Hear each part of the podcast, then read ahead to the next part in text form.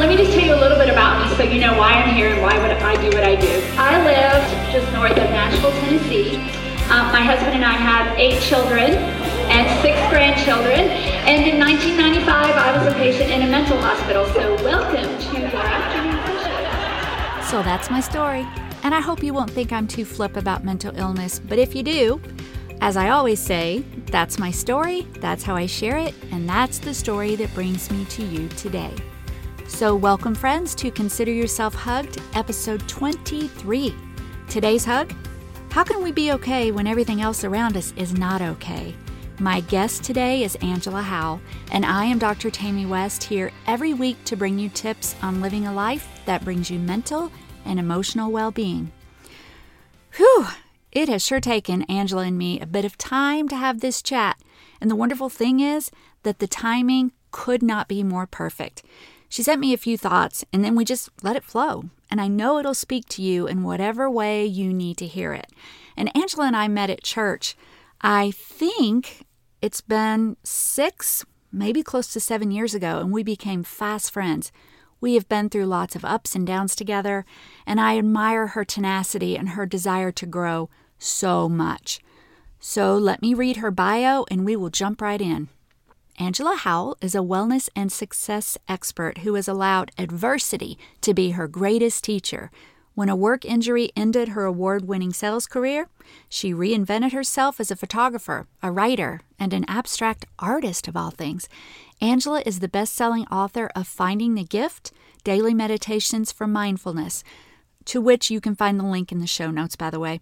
She is also a national speaker and a transformation coach, and she uses her own coaching program called A Life Worth Having to help clients create that life.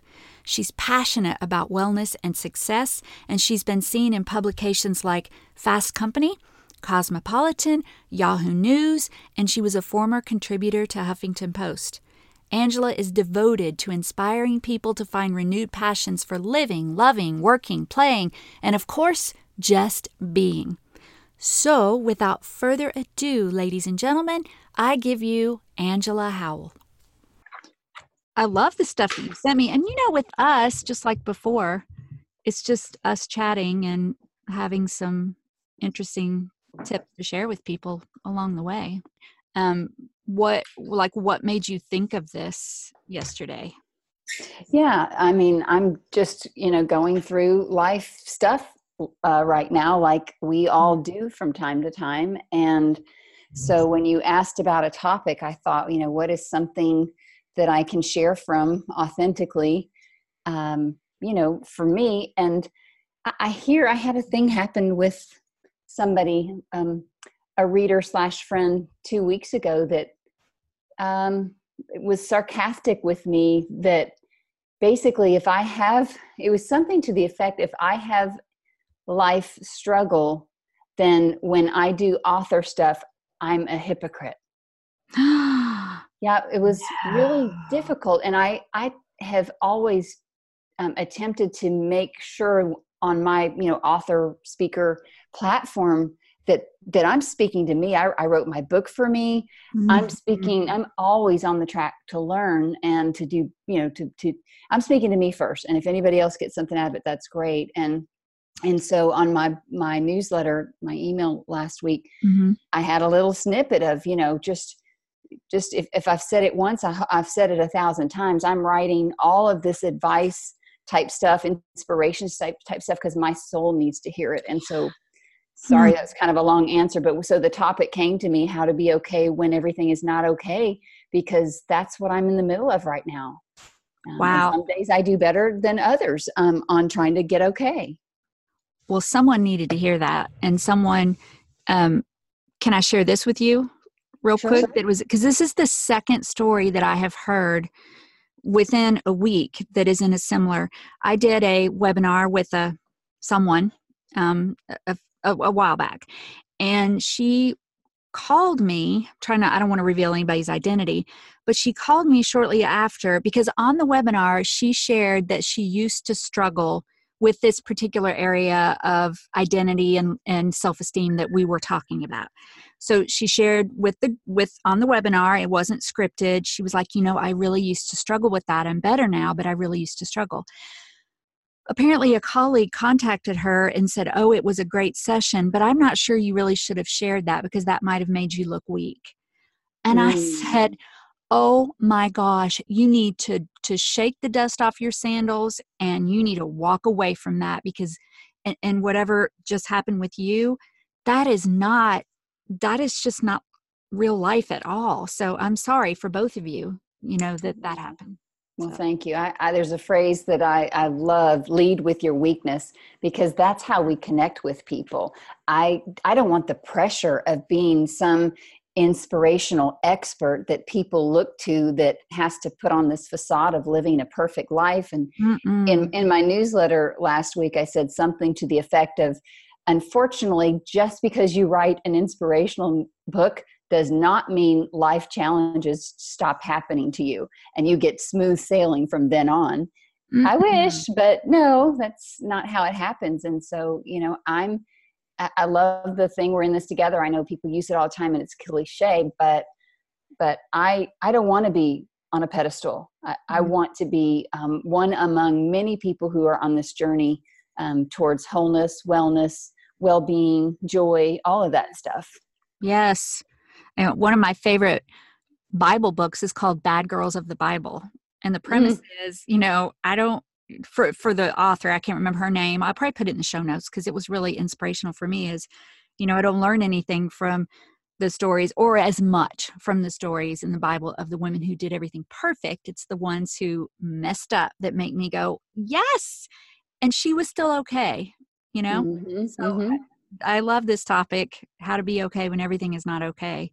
And you had some really good points in there. Angela sent me some ideas before we got ready to talk. So, and if you're listening now, Angela and I, we have chats, we have conversations, we don't have interviews.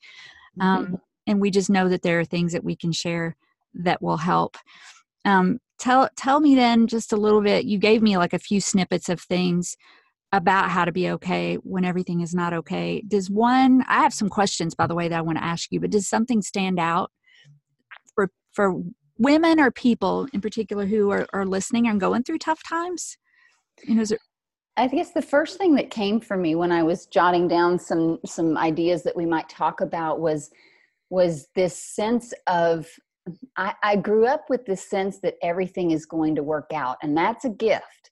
However, I have noticed lately that I think everything's going to work out in the future, and so I joked in our notes that I'm sure by the time I'm 80, things are going to be pretty good, but I have less practice trusting that things are already working out right now.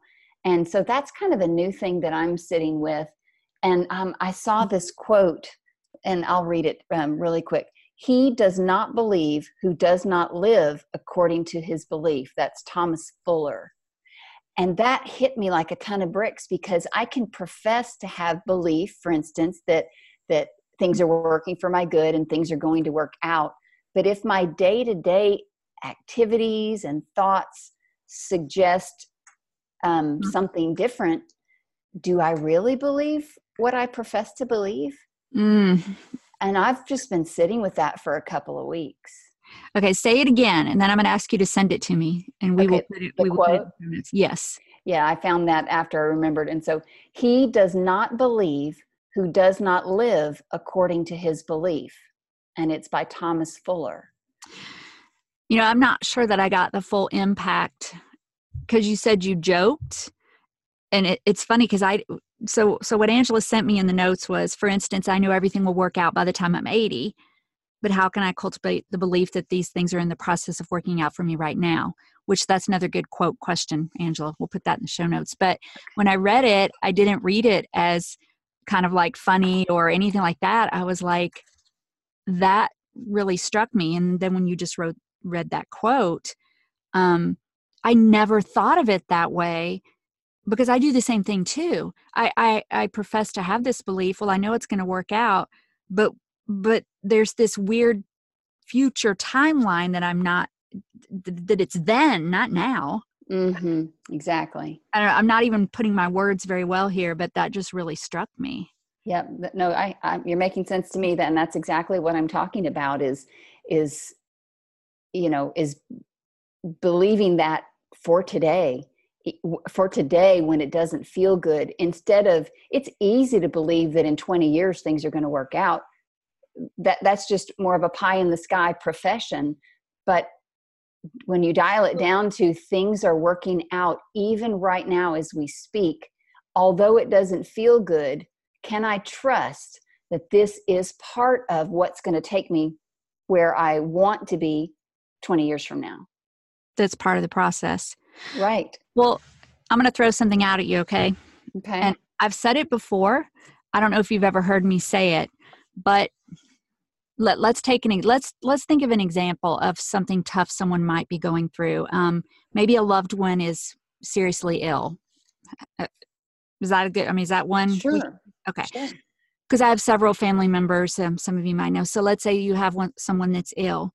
And so what you're saying right now and what has hit me is we're saying, okay, it's easy or easier to think it'll work out in the future, but am I living that every day? Okay. Do you think part of what might hold us back from living that way every day, and what I'm thinking you mean by living that way every day is being positive, not getting down, not getting depressed, is that what you mean? Well, no. I should clarify because I don't think that's totally accurate. Okay. Let's go there first then. Explain. Yes. So this brings me to another thing that I'm living with and writing about, talking about, is holding two ends of the spectrum at the same time. So for instance, my ideal day in the midst of the things that I'm walking through might be to allow myself sadness or anger or grief, whatever the feelings I'm having, while holding trust that things are working out. So it's not one or the other. It's both. Well, then what does trust look like? For me, trust has nothing to do with the emotions I'm feeling about what's going on. We're human beings and we're going to have these emotions, but trust for me, what I make up that would feel like, is not letting myself go into utter despair. Despair is different than sadness, sadness, grief, fear, anger. Despair is a level different, deeper.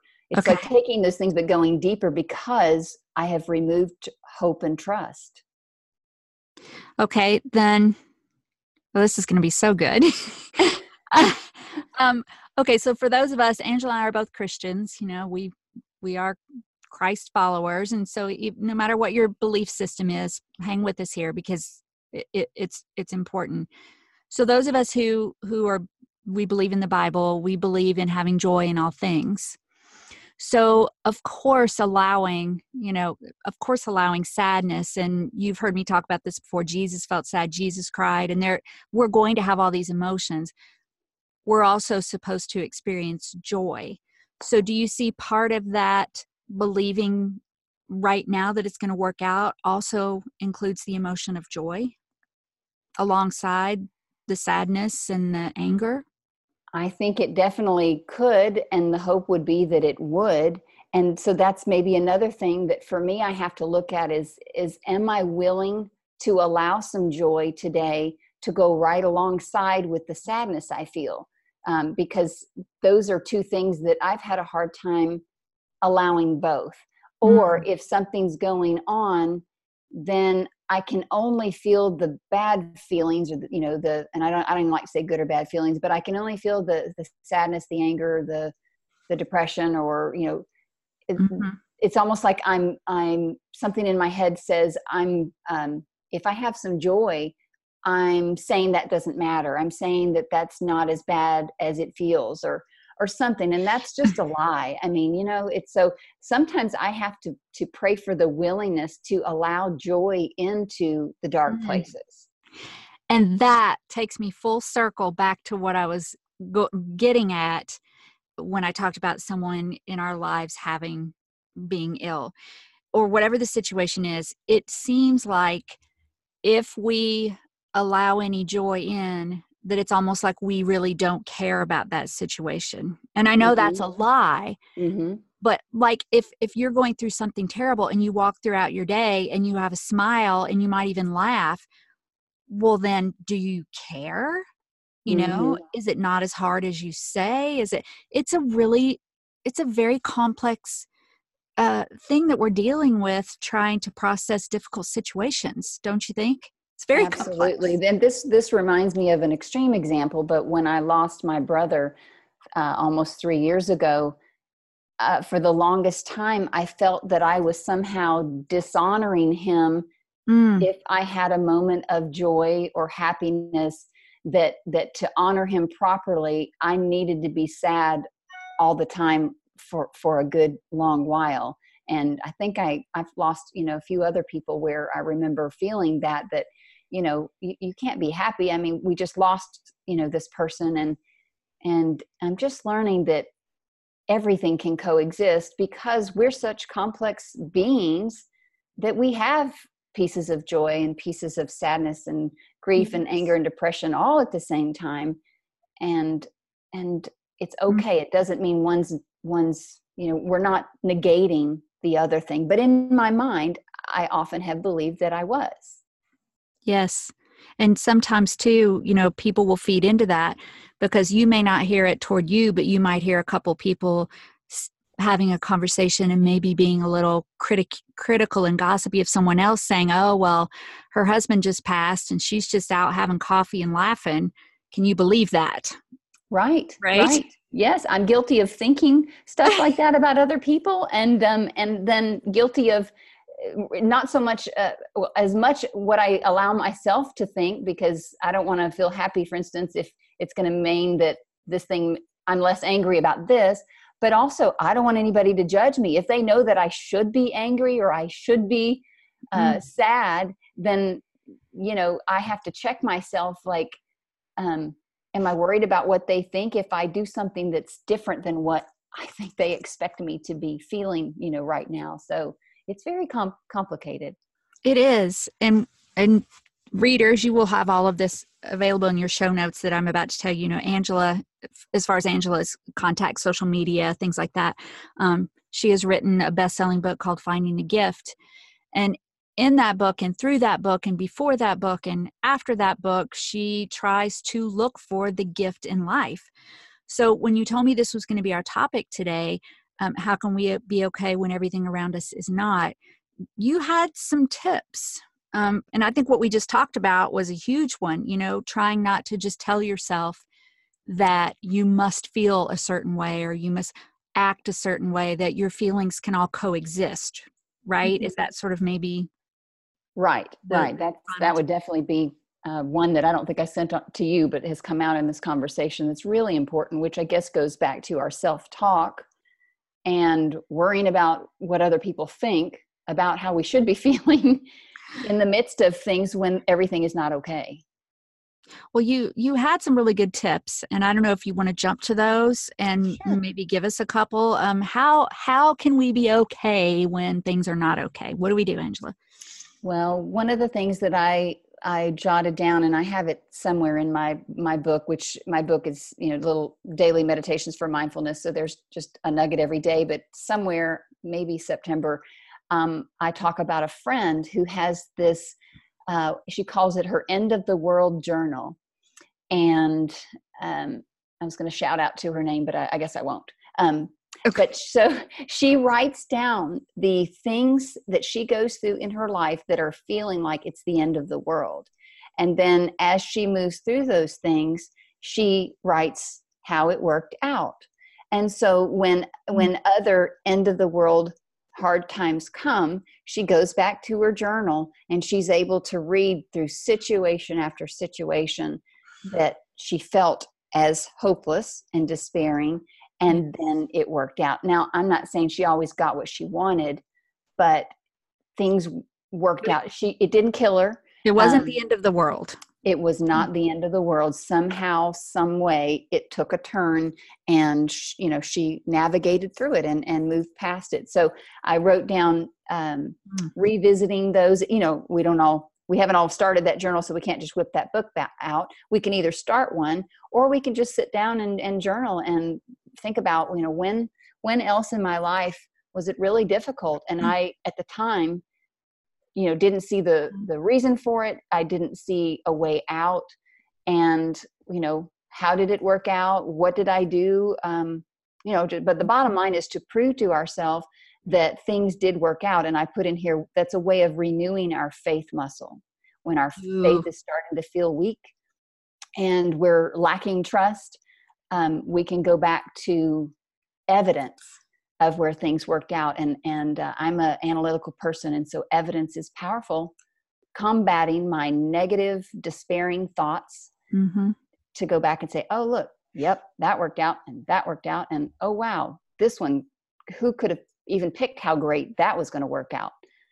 So that helps me. And it really is important to write those down, isn't it? Because we don't remember. It's hard when you're upset for a period of time to just sit down and go through all of your thoughts and try to pick things out that worked out okay, because you're not in a great mindset. To have them written down and to go back and look is really powerful. I love that it's called, wait, say it again, my end of the world journal, right? It's her end of the world journal. That's what she called it. So, you know, but for people who are listening that don't have that now, and maybe they think it sounds great, but you know how we hear great ideas and then we just don't do them. Yeah. It is a great idea to keep a journal like that, that's separate and easily, you know, easy to grab when you're in the midst of something. But just as well, grab a sheet of paper and jot down. We've all got stuff that we've walked through, and just jot down a few of those things that were really hard. You know, what happened and what was my fear, and then how did it work out? And then if we're really brave, how could I see that this brought a gift that I couldn't have gotten any other way? And that's a hard, it takes a lot of humility. Especially if the situation is close at hand. If it's farther away, we may be able to find the gift in it a little bit easier, you know, and not everything has a gift. I don't want to suggest that either. There are some bad things that happen that I don't mean to suggest. There's always good that comes out of it, but how was I taken care of in the midst of it? Just finding some sort of positive thing that can strengthen our faith muscle at the end so that we can apply it to our current situation. And throwing a little science in there too, you know, that's we know that our minds tend to default to the negative, and then it takes a period of time to develop that new thought pattern. And, you know, for me, coming the years of anxiety, I was such a catastrophic and also universalist thinker that if something bad was happening, first of all, it was a catastrophe. And second of all, it would always be bad. It was those two things together. Mm-hmm. And so now, if something bad happens, and we all have triggers, and I know my triggers, and when it happens, or when I think something horrific is going to happen, then I remind myself, you know, you feel this way right now, but remember, this is not forever, and it's probably not going to be a catastrophe. And it takes a lot of training, you know, to get the neurons in your brain to reconnect and stop defaulting to that. Mm-hmm. So, and I think the journaling can be a really powerful part of that. So, right. Yeah. I love that. And you said that, you said something a minute ago. You also had some examples, and you may have said a couple of times that you did look back and you found the gifts that came out of the difficult circumstances that you wouldn't have had you not gone through them. Do you want to talk about one or two of those? Sure. And so I think it's really helpful when we can ask ourselves, what did we learn from that? Or if we're in it, you know, how can I use this to grow? And, you know, I'm with people when they're like, I don't want to use this at all to grow. I just want it to go away. But unfortunately, we can't, you know, grab that magic wand and make all of the hard things go away, but we can let them shape us. So I jotted down a couple. I mean, my book, you know, which I use, you know, my life stuff is in my book. And also, you know, I use that in speaking. Mm-hmm. A lot of it is about hard things that I've walked through, and I wouldn't be an author, I don't suppose, without a book or without the trials that I have been through that forced me on a personal development path long ago you know, it was a choice. You know, I can either let life beat me or I can learn how to navigate these turns. So, you know, I'm grateful that, this book is here. You know, I'm learning. I still read my books. I mean, and I hope people, I mean, it was given to me. I just really say that I just kind of, I wrote it down, but these lessons were shown to me as a hand, you know, it's my handbook for life. So that, my story, I struggled with anorexia and bulimia starting at age 13. And then the final hospitalization was at 23. Mm-hmm. And a lot of women struggle with body image and a dependence on our outside appearance for worth. We give our outside or external appearances so much more value than they really are, rather than being grateful that we have legs that carry us here or hands and arms that do this for us. And so the recovery process from anorexia and bulimia has given me a new way to look at my body that I wouldn't have gotten any other way. I would have, I don't know where I would be if I hadn't completely crashed with my eating disorder and had to, you know, come up with a new way to look at my body. Well, and another thing, let me interject too, is that, you know, Angela takes that story and she speaks to groups specifically. I mean, she speaks about many things, motivational speaking and lots of different things to lots of different groups. But one of her areas is to speak to groups, to eating disorder groups or young women's, teenagers, things like that, in order to take that story. And it's helped her, of course, in her life and what she just said with her body image and those things, but it's also now being used to help other people. And that's a huge part of our paths too. Don't you think? These difficult things we go through, if we can use them to help other people, then we should. Absolutely. I didn't even think of that aspect. I'm speaking soon to parents.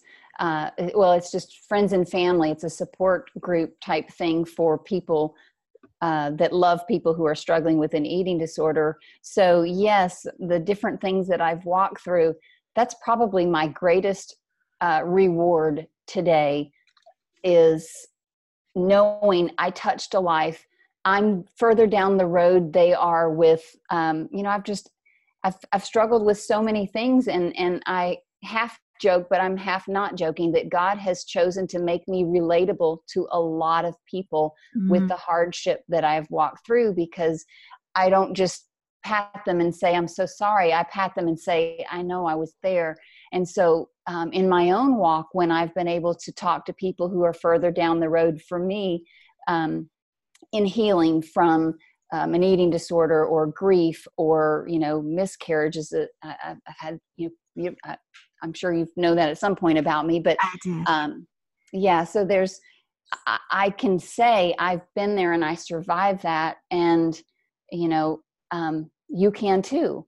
And there's just so much more hope in that than just reading encouragement that's just kind of generic. You know, encouragement's good, but yes, how it can change a life and how my hope. So thank you for bringing that out, because that's probably the number one thing where I feel I wouldn't have this to give to others had I not walked through it myself. No, I mean, you wouldn't have those relationships. You wouldn't have those stories to tell. And, you know, I think about, and Angela, just like you with, you know, just with my history and with the anxiety, there are still days when I have struggles. There are still, I don't think I'll ever be in the mental hospital again. I don't think. But there are times when I still struggle. And sometimes I think that it's in order to part, well, I don't know if it's in order to, but that definitely keeps me relatable. It allows my heart to still remember what people are going through when they have those struggles. Yes. There was one or two others, if we still have time. I noted that many of my close friendships are as close as they are because we have bonded over challenges that either of us have walked out, as opposed to just sharing hobbies or, you know, similar life circumstances. You know, maybe we're both mothers, or, you know, we have the same hobbies, you know. So my friendships, the depth of them, I owe to the hardships that both of, you know, the friend or I have faced together. It does bond you, doesn't it? Mm-hmm. Mm-hmm. And I just flipped to something in my book. It's August 20th, Bring on the Meltdown. And something jumped out at me. Let's see, where was it? It's the second paragraph. Sometimes we face bigger fires and they're pushing us to do something we've known we've wanted or needed to do for a long time, but we lack the courage or the motivation. Now the circumstances have intensified and we finally have some added incentive to take appropriate action. So I think hard times also propel us down the road of life. I can think of, you know, several situations. Well, my health stuff, my body just started falling apart as a pharmaceutical rep, and it became evident that I could no longer do that, and it felt like the end of the world. But given but it wasn't, it birthed a whole new life. I mean, it was a very difficult several years, and then ended up surgeries and rehab, but it birthed something new, and it gave me the courage, because I have to say, a couple years before that happened, I had already been feeling the promptings to do something different. Mm-hmm. But I was comfortable. Yeah. I was real comfortable in my little cush job, and that was safer. So that's the other thing about difficult times, is if we allow them to, they can give us the courage to maybe go for that thing or make a change that's long been needing to happen. But now we're kind of backed into a corner, and we have to make a decision to do something different. I hope you couldn't hear my keyboard, but no, I didn't. I typed real quick. I typed hard times propel us down the road of life, I think is what you said. And I was like, that's really good. Yep. That's really good. I want to definitely put that out there for people to make sure they see, because I thought that, I mean, you've had a lot of moments here where we've been talking where I've just really thought you had some powerful things to say. So. Oh, thank you. Our conversations are always so good. They always, I think, bring out, I don't know, we sound so smart sometimes, and I'm thinking. Don't we sound smart? I think we do. And I hope people can laugh when I say that. I mean, sometimes it's just two people together, you know, you and I have really enlightened conversations sometimes. And you know, I'm like I said, with the topic, I'm kind of in the midst of struggle, and I'm thinking, oh boy, I hope we can come up with something good. And you know, well, we've already said that we're Christian. So, you know, God has shown up and helped us say things that hopefully help others as well as helping ourselves. Well, I absolutely love what you talked about. And I want to know, of course, I'll post all of the links and things in the show notes, but what would you like for the listeners to do as far as how can you best help them? Should it be get your book, follow your blog, book you to speak, all of those things? Is there anything you want to say as opposed to me just putting in the show notes for you moving forward?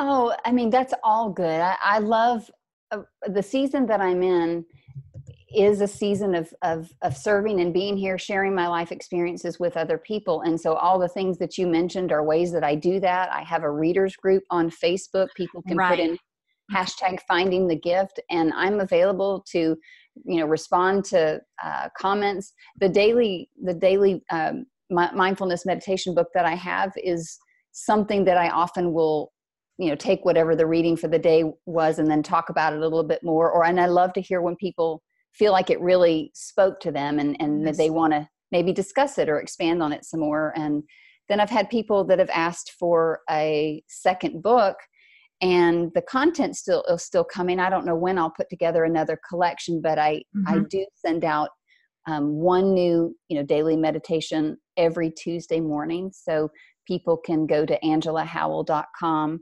and sign up to receive that weekly meditation, and it's free. And I give them a free gift for doing that, 10 secrets to finding the gift. And that's content that's not in the book, but that would probably go really well with what we're talking about here, because one of the ones is be your own best friend. So when you're, you know, how to be okay when everything is not okay, we can be our own worst enemy or our own best friend.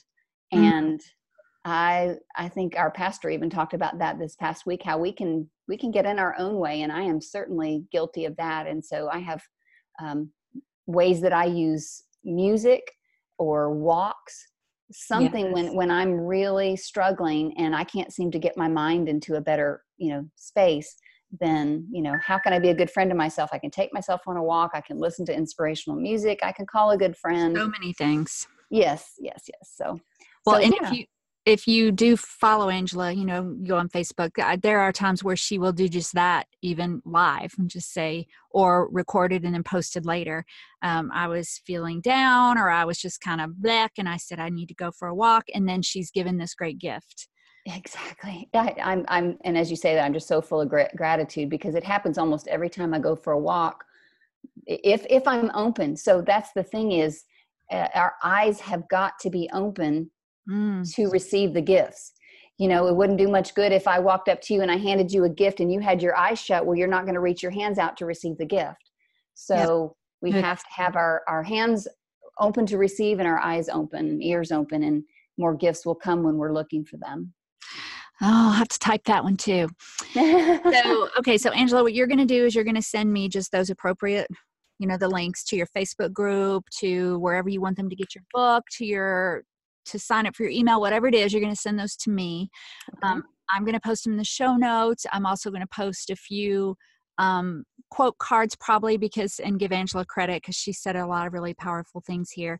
And then listeners will just stay in touch with you by following you that way. And I just thank you so much. I love everything that you said. I got a lot of nuggets. So.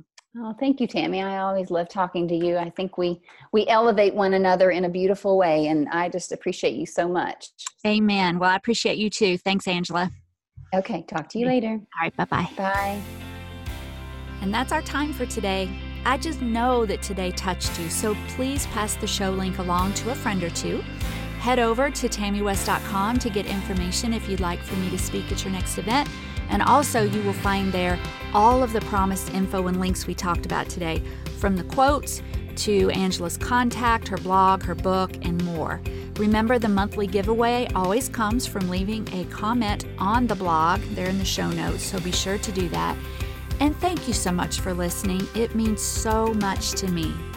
Finally, remembering our mental and emotional well-being goal, I hope that you will renew your thoughts daily, adopt empowering language that prevents verbal harm to yourself and others, and make positive mental and emotional choices every single day of your life.